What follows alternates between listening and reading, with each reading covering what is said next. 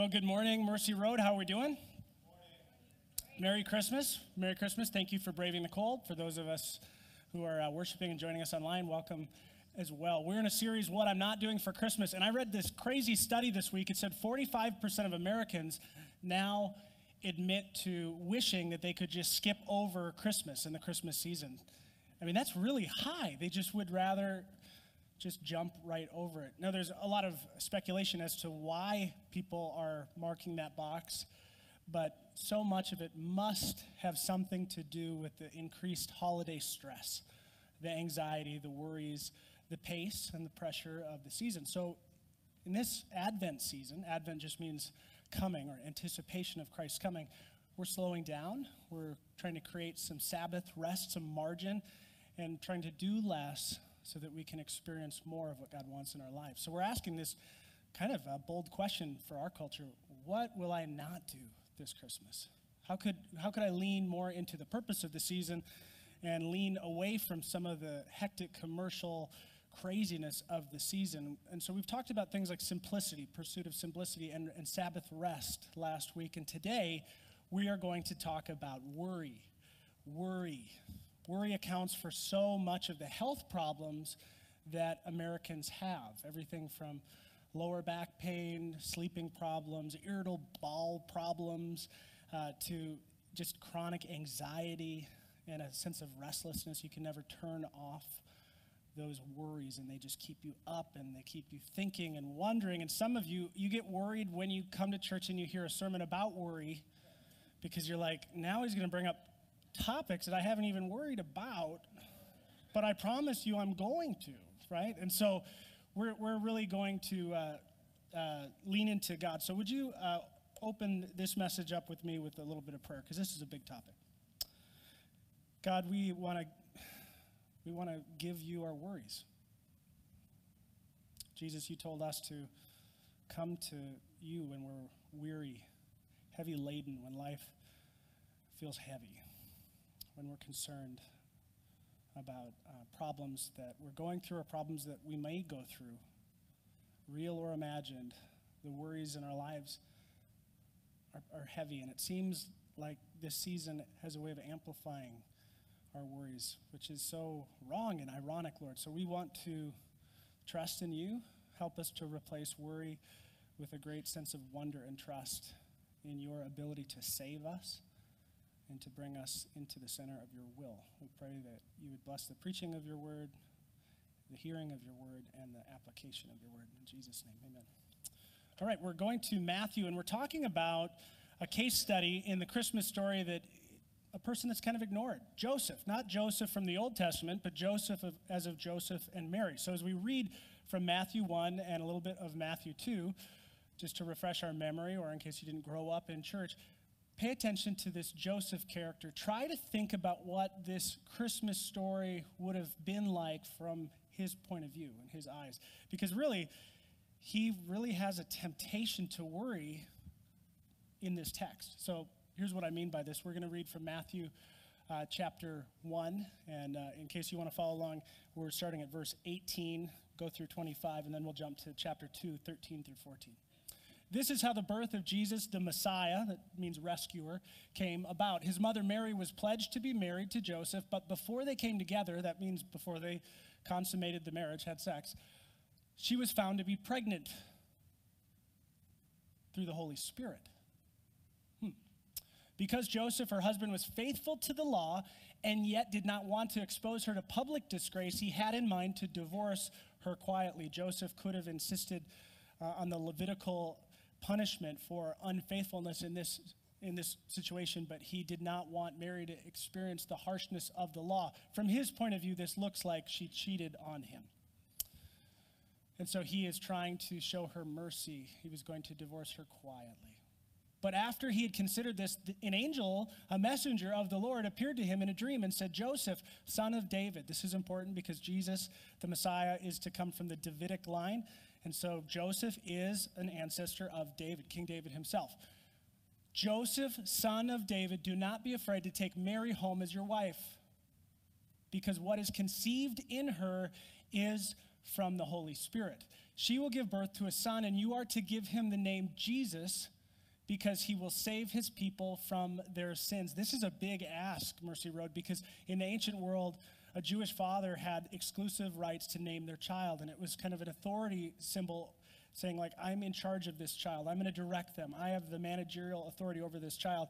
And so you're asking me, Joseph must have been thinking, to, to engage in this marriage anyways, even though this looks really problematic, and you, you're not even going to let me name the child, okay? But then the explanation because he will save his people from their sins. All this took place to fulfill what the Lord had said through the prophet the virgin will conceive and give birth to a son, and they will call him Emmanuel, which means God with us. When Joseph woke up, he did what the angel of the Lord had commanded him and took Mary home as his wife. But he did not consummate their marriage until she gave birth to a son, and he gave him the name Jesus. Matthew 2 13 through 14. Now we're fast forwarding. Jesus has been born, and several months to years later, when they had gone, an angel of the Lord appeared to Joseph in a dream. Get up, he said, take the child and his mother and escape to Egypt. Stay there until I tell you, for Herod is going to search for the child to kill him. So he got up, took the child and his mother during the night, and left for Egypt. This is God's word. So let me ask you a question. Are you worried about your reputation? Have you ever struggled with this? There's lots of names for it people pleasing, fear of men or man or women, uh, fear of you know how many likes you're going to get on social media or lack of likes, afraid that you use the wrong filter on Instagram, you know, stuff like that. Do you have an inordinate sense of worry and fear about your reputation? it's very likely at some point in your life you're going to be profoundly misunderstood. And people will perceive that you've done something that you didn't, or you did something for a motivation that actually wasn't there. It's going to look worse than it is at some point in your life. And here's the bad news you can't avoid that. And in our day and age, with, with technology being instant, a reputation that was built over 30 years can be destroyed in 30 seconds, can it? I want us to think about what Joseph must have felt when this happened to him. He's just a nice Jewish kid who finds a nice Jewish gal to marry, and they're engaged, and they live in an honor shame culture, which means there are certain behaviors you just don't do, and if you do, you bring shame upon not just you, but the whole tribe, the whole group. It changes your life forever. Reputation in an honor shame culture matters. And all of a sudden, he's being asked to believe something that seems just unbelievable. And it really would have changed him. I mean, imagine he's a carpenter, right? And so imagine he's at work and he's building a table and he's got some other guys who work for, you know, the carpenter place that he works at and they're just kind of whittling things and putting a leg on a table. And, and the guy says, um, Hey, Joe, so what's really the deal? I mean, you and Mary before before you got engaged, you guys couldn't wait, right? And he's quiet. And the lathe goes a little faster. He's kind of angry. No, we, we were virgins when we were married. Oh, okay. So, Joe, so you're saying Mary had kind of a self control issue there?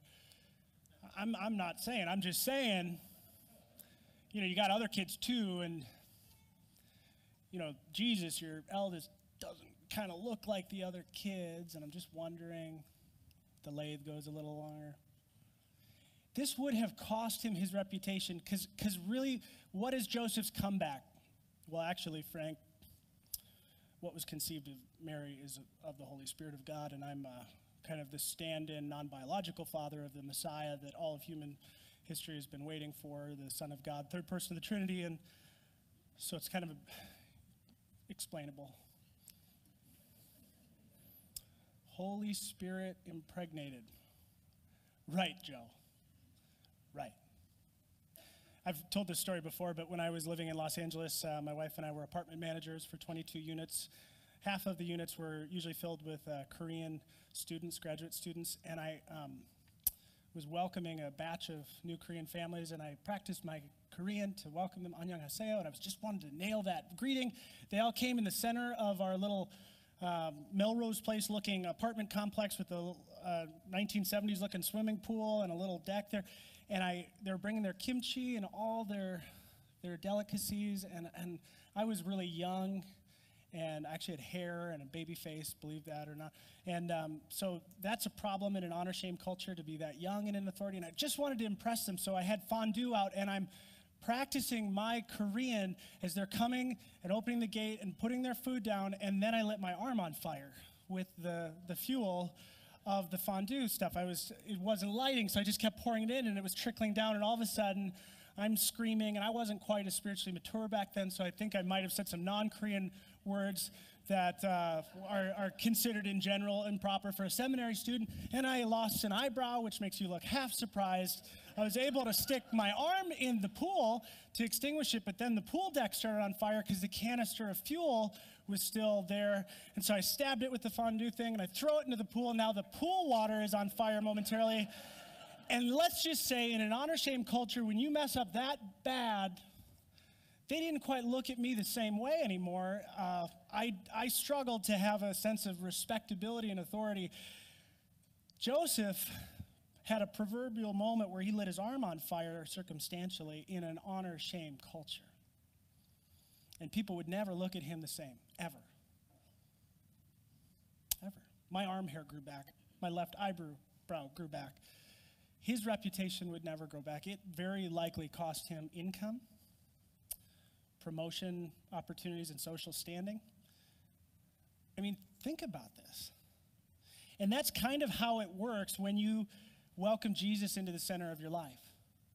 Now, we don't live in an age or a, a place, rather, where there's extreme persecution of followers of Jesus as of yet. But last week, I read a story about an African nation where a group of women, primarily women, were pulled off of a bus as they were traveling, and at gunpoint, Islamic fundamentalist terrorists, forced everyone in the bus to verbally uh, rescind any faith in Christ and, and commit to the Muslim faith.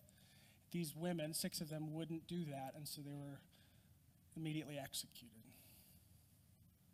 And that should sober us, especially in a conversation about persecution over a mere reputation. It's not just social standing that a lot of Christians in our planet Earth are experiencing today. Many Christians are gathering in a group about this size in countries where they're looking at the door and they're wondering what happens if before the sermon ends somebody comes in and now I'm in prison and I won't get to see my family again.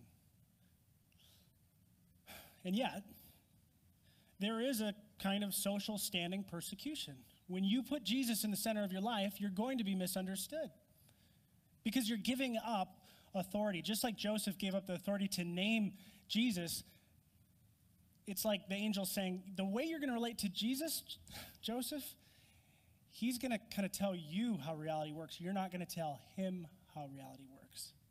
And that's hard. It's hard for us in our culture. And people don't understand that.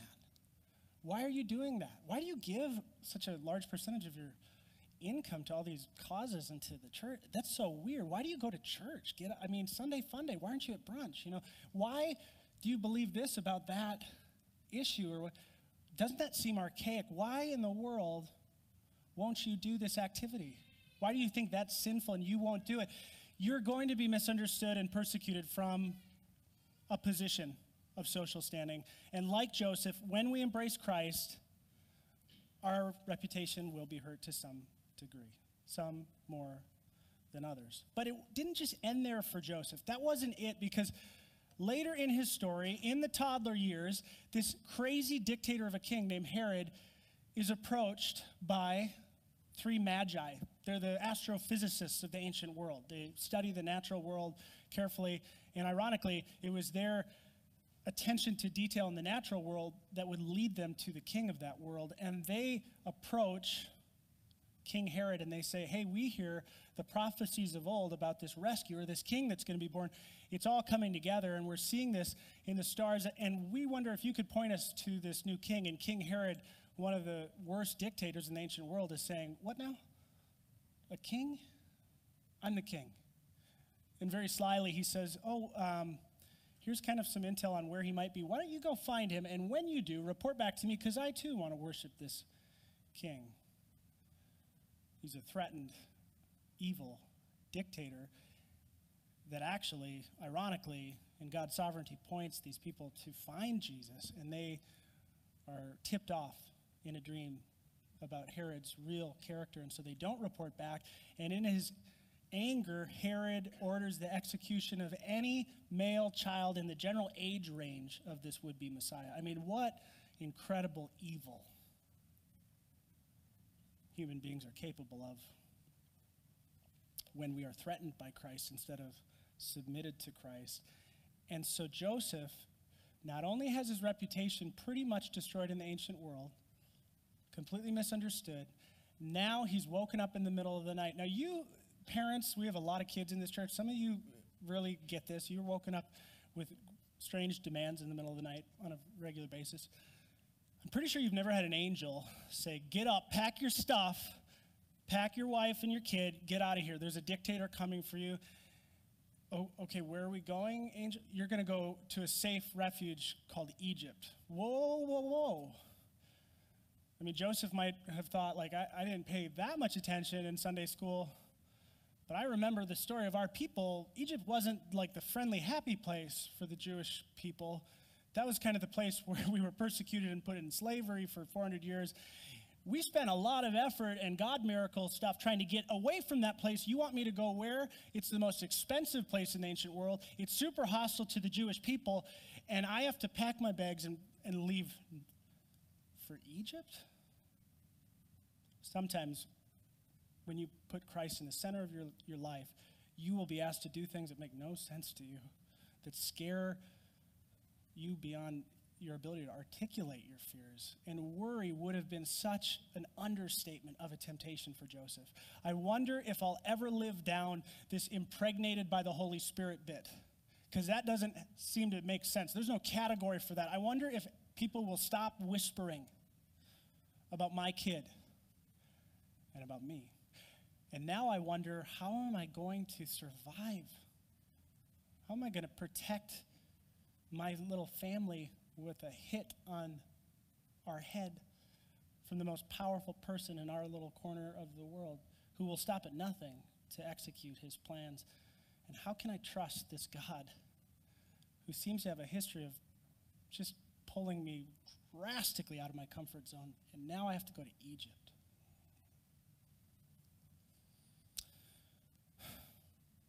Having Jesus in Joseph's life didn't just hurt his social standing it endangered his very life, and it may endanger yours someday. And it may endanger mine.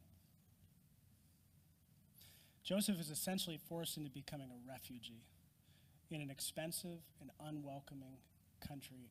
And he just has that moment of do I trust or I don't trust? Those are the two options. And we read the Christmas story and it's familiar and it's like, yeah, of course, he got up and he went to Egypt. But what if he wouldn't have? I mean, some of us are really practical by our wiring. And, and be honest, like some of us, our personality would have been like, slow it down, Angel. Like in the middle of the night, come on. How are we going to pay for this? Could you lay out an Excel spreadsheet like a proposal? Like, come on. Like, this seems a little irresponsible. We don't just leave. And Herod's always going off about stuff. I mean, have you seen his Twitter account? He gets really angry. Like, he'll, he'll cool off, right? But he chooses to obey even when he can't see five yards in front of him. Even when the fears hurt worse than the potential actuality of the threat. Have you ever been there when you're so worried about something, and if you really could be clinical about it and step back, you would measure your pain scale and you'd be like, I think worrying about this hurts even more than if the thing actually happens. Worry can just be devastating. And I imagine it must have been for Joseph. So, what do we do? How do we avoid living in the world we live in and worrying about stuff? Because some of us, if we're really honest with our own heart, we spend an inordinate amount of time worrying. We worry about our nation in a very politically polarized, divided age. We worry about our finances. Will there be enough? And Christmas brings this out, right? I really want to make it magical for my kids or my spouse, or I want these certain experiences, and I don't know how I can keep doing this. I can't just put it on the credit card. How will I pay for this? What about that student loan debt? You worry about your health, right? Some of you need to just stop with the WebMD because you, you find a little symptom and then you go down a deep rabbit hole and you've self diagnosed that you have stage four cancer of the earlobe or whatever, and now you don't know what to do. And then for others of us, that diagnosis is real, not the earlobe one, but the, whatever it is. I was at a Christmas party last night and I was talking to a, uh, a guy about my age, and we, it was just a real light conversation because it's a Christmas party. And all of a sudden, it just turned really quick, and he, he shared that his brother died of pancreatic cancer last year.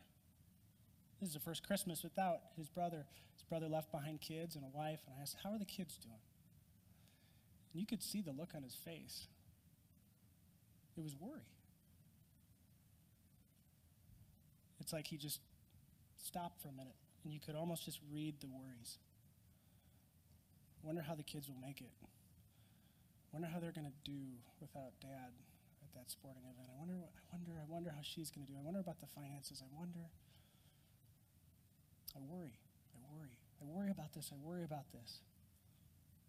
And we encouraged each other. And course, as Christians, we have this incredible hope that should kill worry, this eternal perspective that no matter what manner of ill happens to us in this life, no matter if we're, we're marched off of a bus and forced to say yes or no to Jesus, and if we answer wrong, we're executed, or we live with just the, the death by a thousand paper cuts of worry in our culture. No matter what happens, in the worst case scenario, we have eternity in the presence of God where every sorrow will be atoned for and healed, and it'll all seem like one night in a bad hotel, as Mother Teresa famously put it all the evil, all the suffering of our age, all the things we can and should or are worried about in comparison to eternity. When we're in God's presence, Mother Teresa said, all of it will seem like one inconvenient ba- bad night in a hotel. And yet, many of you have heard that quote, and you've certainly heard the concept, and yet you're still worrying, and I still worry. And so, how do we beat this. I think Joseph gives us the blueprints for it. We said in week one we want to replace worry with wonder, a sense of wonder. So, what did that look like for Joseph? He was worried about his safety, his health, his finances, the health of his family. But here's what I think happened I think Joseph trusted in God's sovereignty, in his science, in God's supplies and signs. They all begin with an S because I'm a preacher. We can't help it. It's like a medical condition. So let's talk about that. God's sovereignty. That means that even though it hurts your brain to think about this, two things are true at the same time. Every action that you and I execute, I want to lift my right arm. I want to say this to that person. I want to pay my taxes or cheat on my taxes.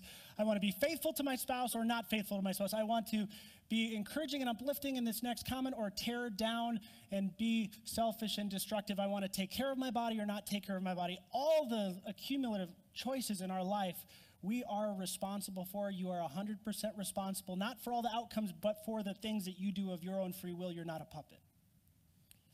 God's not just doing the strings.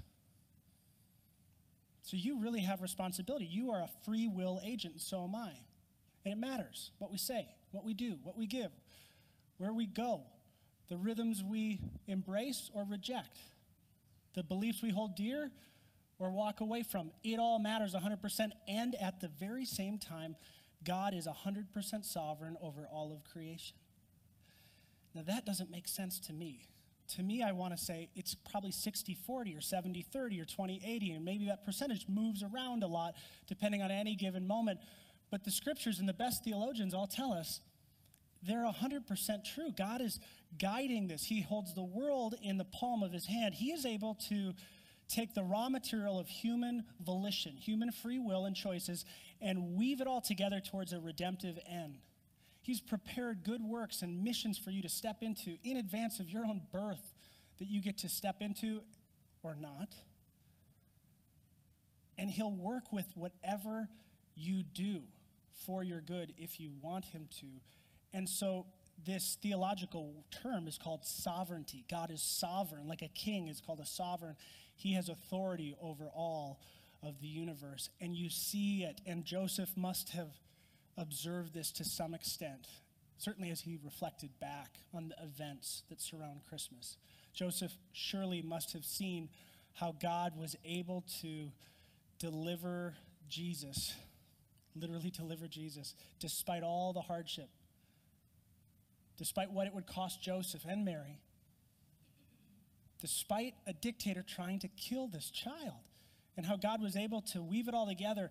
And it's like Herod is fully responsible for his murderous jealousy and his threat to this little family and God's rescue mission. That's not God pulling puppet strings, that's Herod's evil tendencies and selfishness. And yet, God is able, like a master chess player, to say, and now I'm going to move them over to Egypt. And now that's going to fulfill the prophecy of Isaiah chapter 7, written hundreds and hundreds of years ago, that would forewarn my son, my rescuer. He's going to come out of Egypt. And that has a nice little artistic touch that points back to God's constant saving activity, pulling us out of all the Egypts in our life and bringing us out to a promised and better land. How artistic, how sovereignly artistic is God. And when you step back and you look at that, you're like, wow, God, that increases my trust in your ability to save and do things in my life. And now I'm not as afraid of that cancer diagnosis because you're going to weave it all together the good, the bad, and the ugly.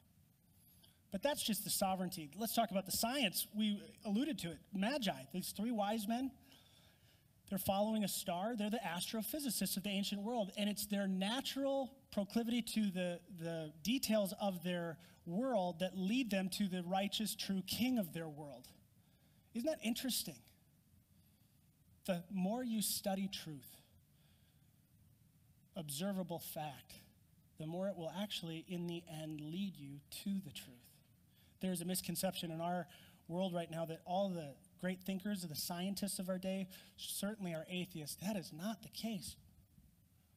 Many, maybe even half, of the very best scientific minds of our age are theists. It may even be a majority now. Even the science of that age was leading people to Christ and accomplishing God's will. So you have the sovereignty, you have the science, and now you have the supplies. The biggest anxiety and worry that Joseph must have had, apart from physical safety, when the angel shook him awake and said, Pack your bags, was probably how to carry all of Mary's luggage, right? No, no. Actually, in our marriage, I pack more than my wife, so there goes that gender theory. The biggest worry is how are you going to pay for all this? How do you travel? Remember that part in the Christmas story where three precious gifts are given by the Magi to this would be king? These gifts are estimated at well over the lifetime net worth that Joseph would have made as a carpenter. Expensive, expensive gifts fit for a king. Now, when Joseph probably received those on Jesus' behalf, he must have been thinking like, man, wow, thanks God. I guess I'm going to buy a lake home on Galilee. This is great, you know? you know, like those guys are going to whisper about me, but I'm going to be driving a much better donkey than them, right? Put a Mercedes on the back of that. But then maybe something kind of tempered that and said, I don't know. Maybe God's got something in mind for these resources other than just my consumption. Maybe the assumption that it's all for my consumption is a wrong assumption.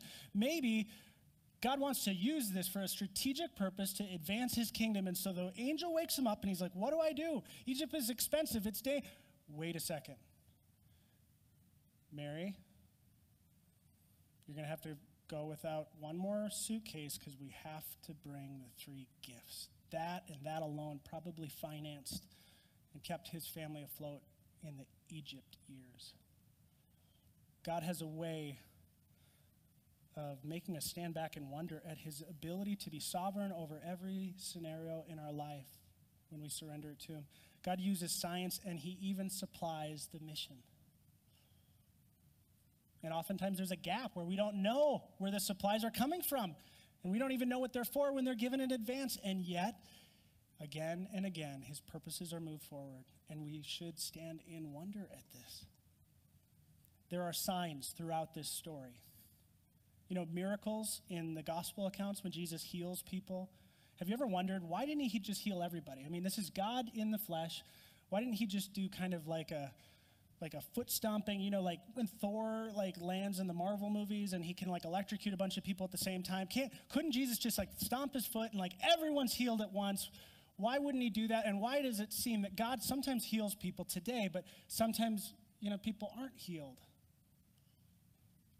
Have you ever noticed in the New Testament they're called signs and wonders? It's a, a, phrase that's always grouped together around the miracles of Jesus. What does that mean? Well, you know what a sign is? Some of you don't really regard them, right? I see you roll through those stop signs.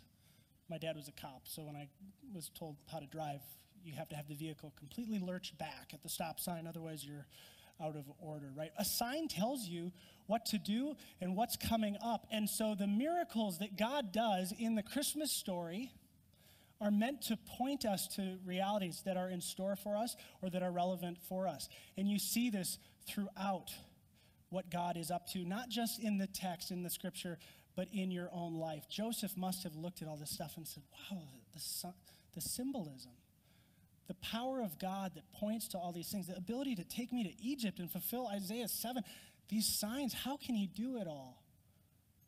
How can he supply it all? He's a master at it. What I'm getting at is something I've shared before, but we need to hear I need to hear it all the time. But here's a simple application. You want to stop worrying? You want to avoid that second ulcer? Do you want to sleep at night? change one little word in this phrase. Instead of saying, I'm worried about, say, I wonder about. And when you say that, remind yourself that th- this use of the word wonder is a specific type of wonder, not just dumb curiosity, holy curiosity. It's the kind of wonder that, you know, when you pay that big uh, price to go to a concert of a, of a master, musician, someone who you just know you're going to the concert because they're so good at their craft. And as you drive there, I wonder what they're going to do. I wonder how, I know they're going to just blow me away because they're so talented. It's so good. It's going to be great. They're so good. That's the type of wonder. What would that do to your life right now? Think just if you just indulge me, what is the thing that stresses you out right now? What's the worry on your mind? Is it health? Is it finances? Is it a prodigal child? Is it feeling like you'll never find the love of your life? Is it your, your job or insecurity in the economy or larger politics or uh, maybe you're a skeptic or a seeker and you just worry, will I ever like have a worldview here? I'm just not sure what to believe. What are you worried about? Now that you have that front of mind, instead of doing the thing that you've done millions of times saying, I'm worried about this, I'm worried about this, I, I, worry about this, I worry about that. Just say, I wonder about this.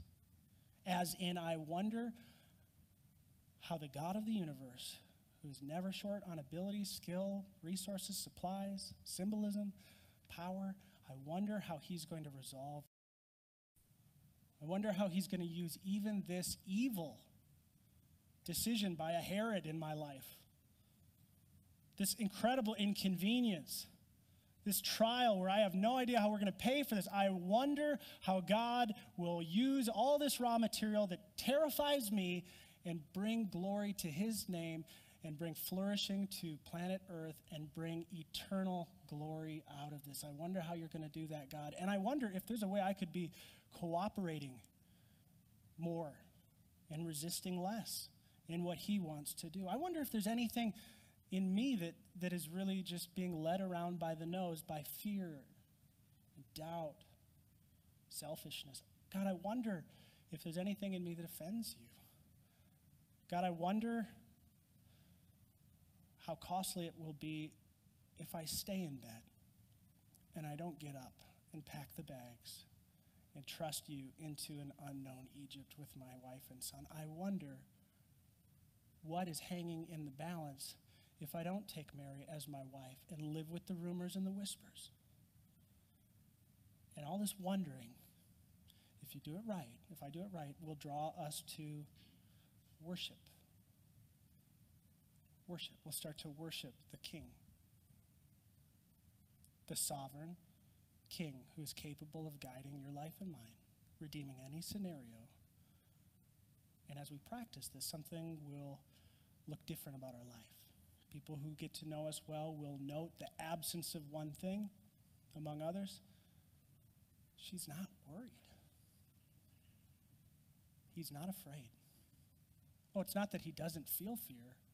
I'm, I'm certain he sometimes feels fear. Sometimes he feels anxious or ha- has concerns. He's not just checked out or naive, but, but he's, it's, like he's, it's like she's rooted and grounded in something. And the, the look on their face changes. And it's not the look I recognize. It's not the worried look. It's a, it's a look of like holy curiosity about what the God of the universe will do. It's a look of reminiscing, not on sentimental Christmas past, but on the ways that the God of the universe has saved and will save and will continue to save and is saving now. It's a rock solid trust. It's worship that is driven from wonder. This Christmas, may you and may I replace worry with wonder. Let's pray. God, this is uh, not easy to do, and we need your help to do it. You're the giver of every good gift, and we pray for a specific gift in each one of our lives this Christmas, and it's the gift of wonder. We stand in amazement and uh, in wonder at what you have accomplished. You toppled the demonic stranglehold of the human race. You resolved the hostage scenario of our entire human race through a baby two young Jewish parents who had many things to worry about, but instead they stood in wonder and worship. Help us to learn from Joseph and Mary. Help us to not care about what people think, about what people say, not prize our reputation, but prize our integrity, prize our ability to love and trust you, to follow you. Help us to not fear what everyone around us fears health concerns and financial insecurities and global problems and the bad things we see on the news and the things that could happen. Help us not to cling to security this season, not to engage in worry and chronic anxiety, but instead just stand in awe of your great care for us, how much you love us, how you've forgiven us, and how you never leave us. Thank you for being Emmanuel, God with us. In Jesus' name.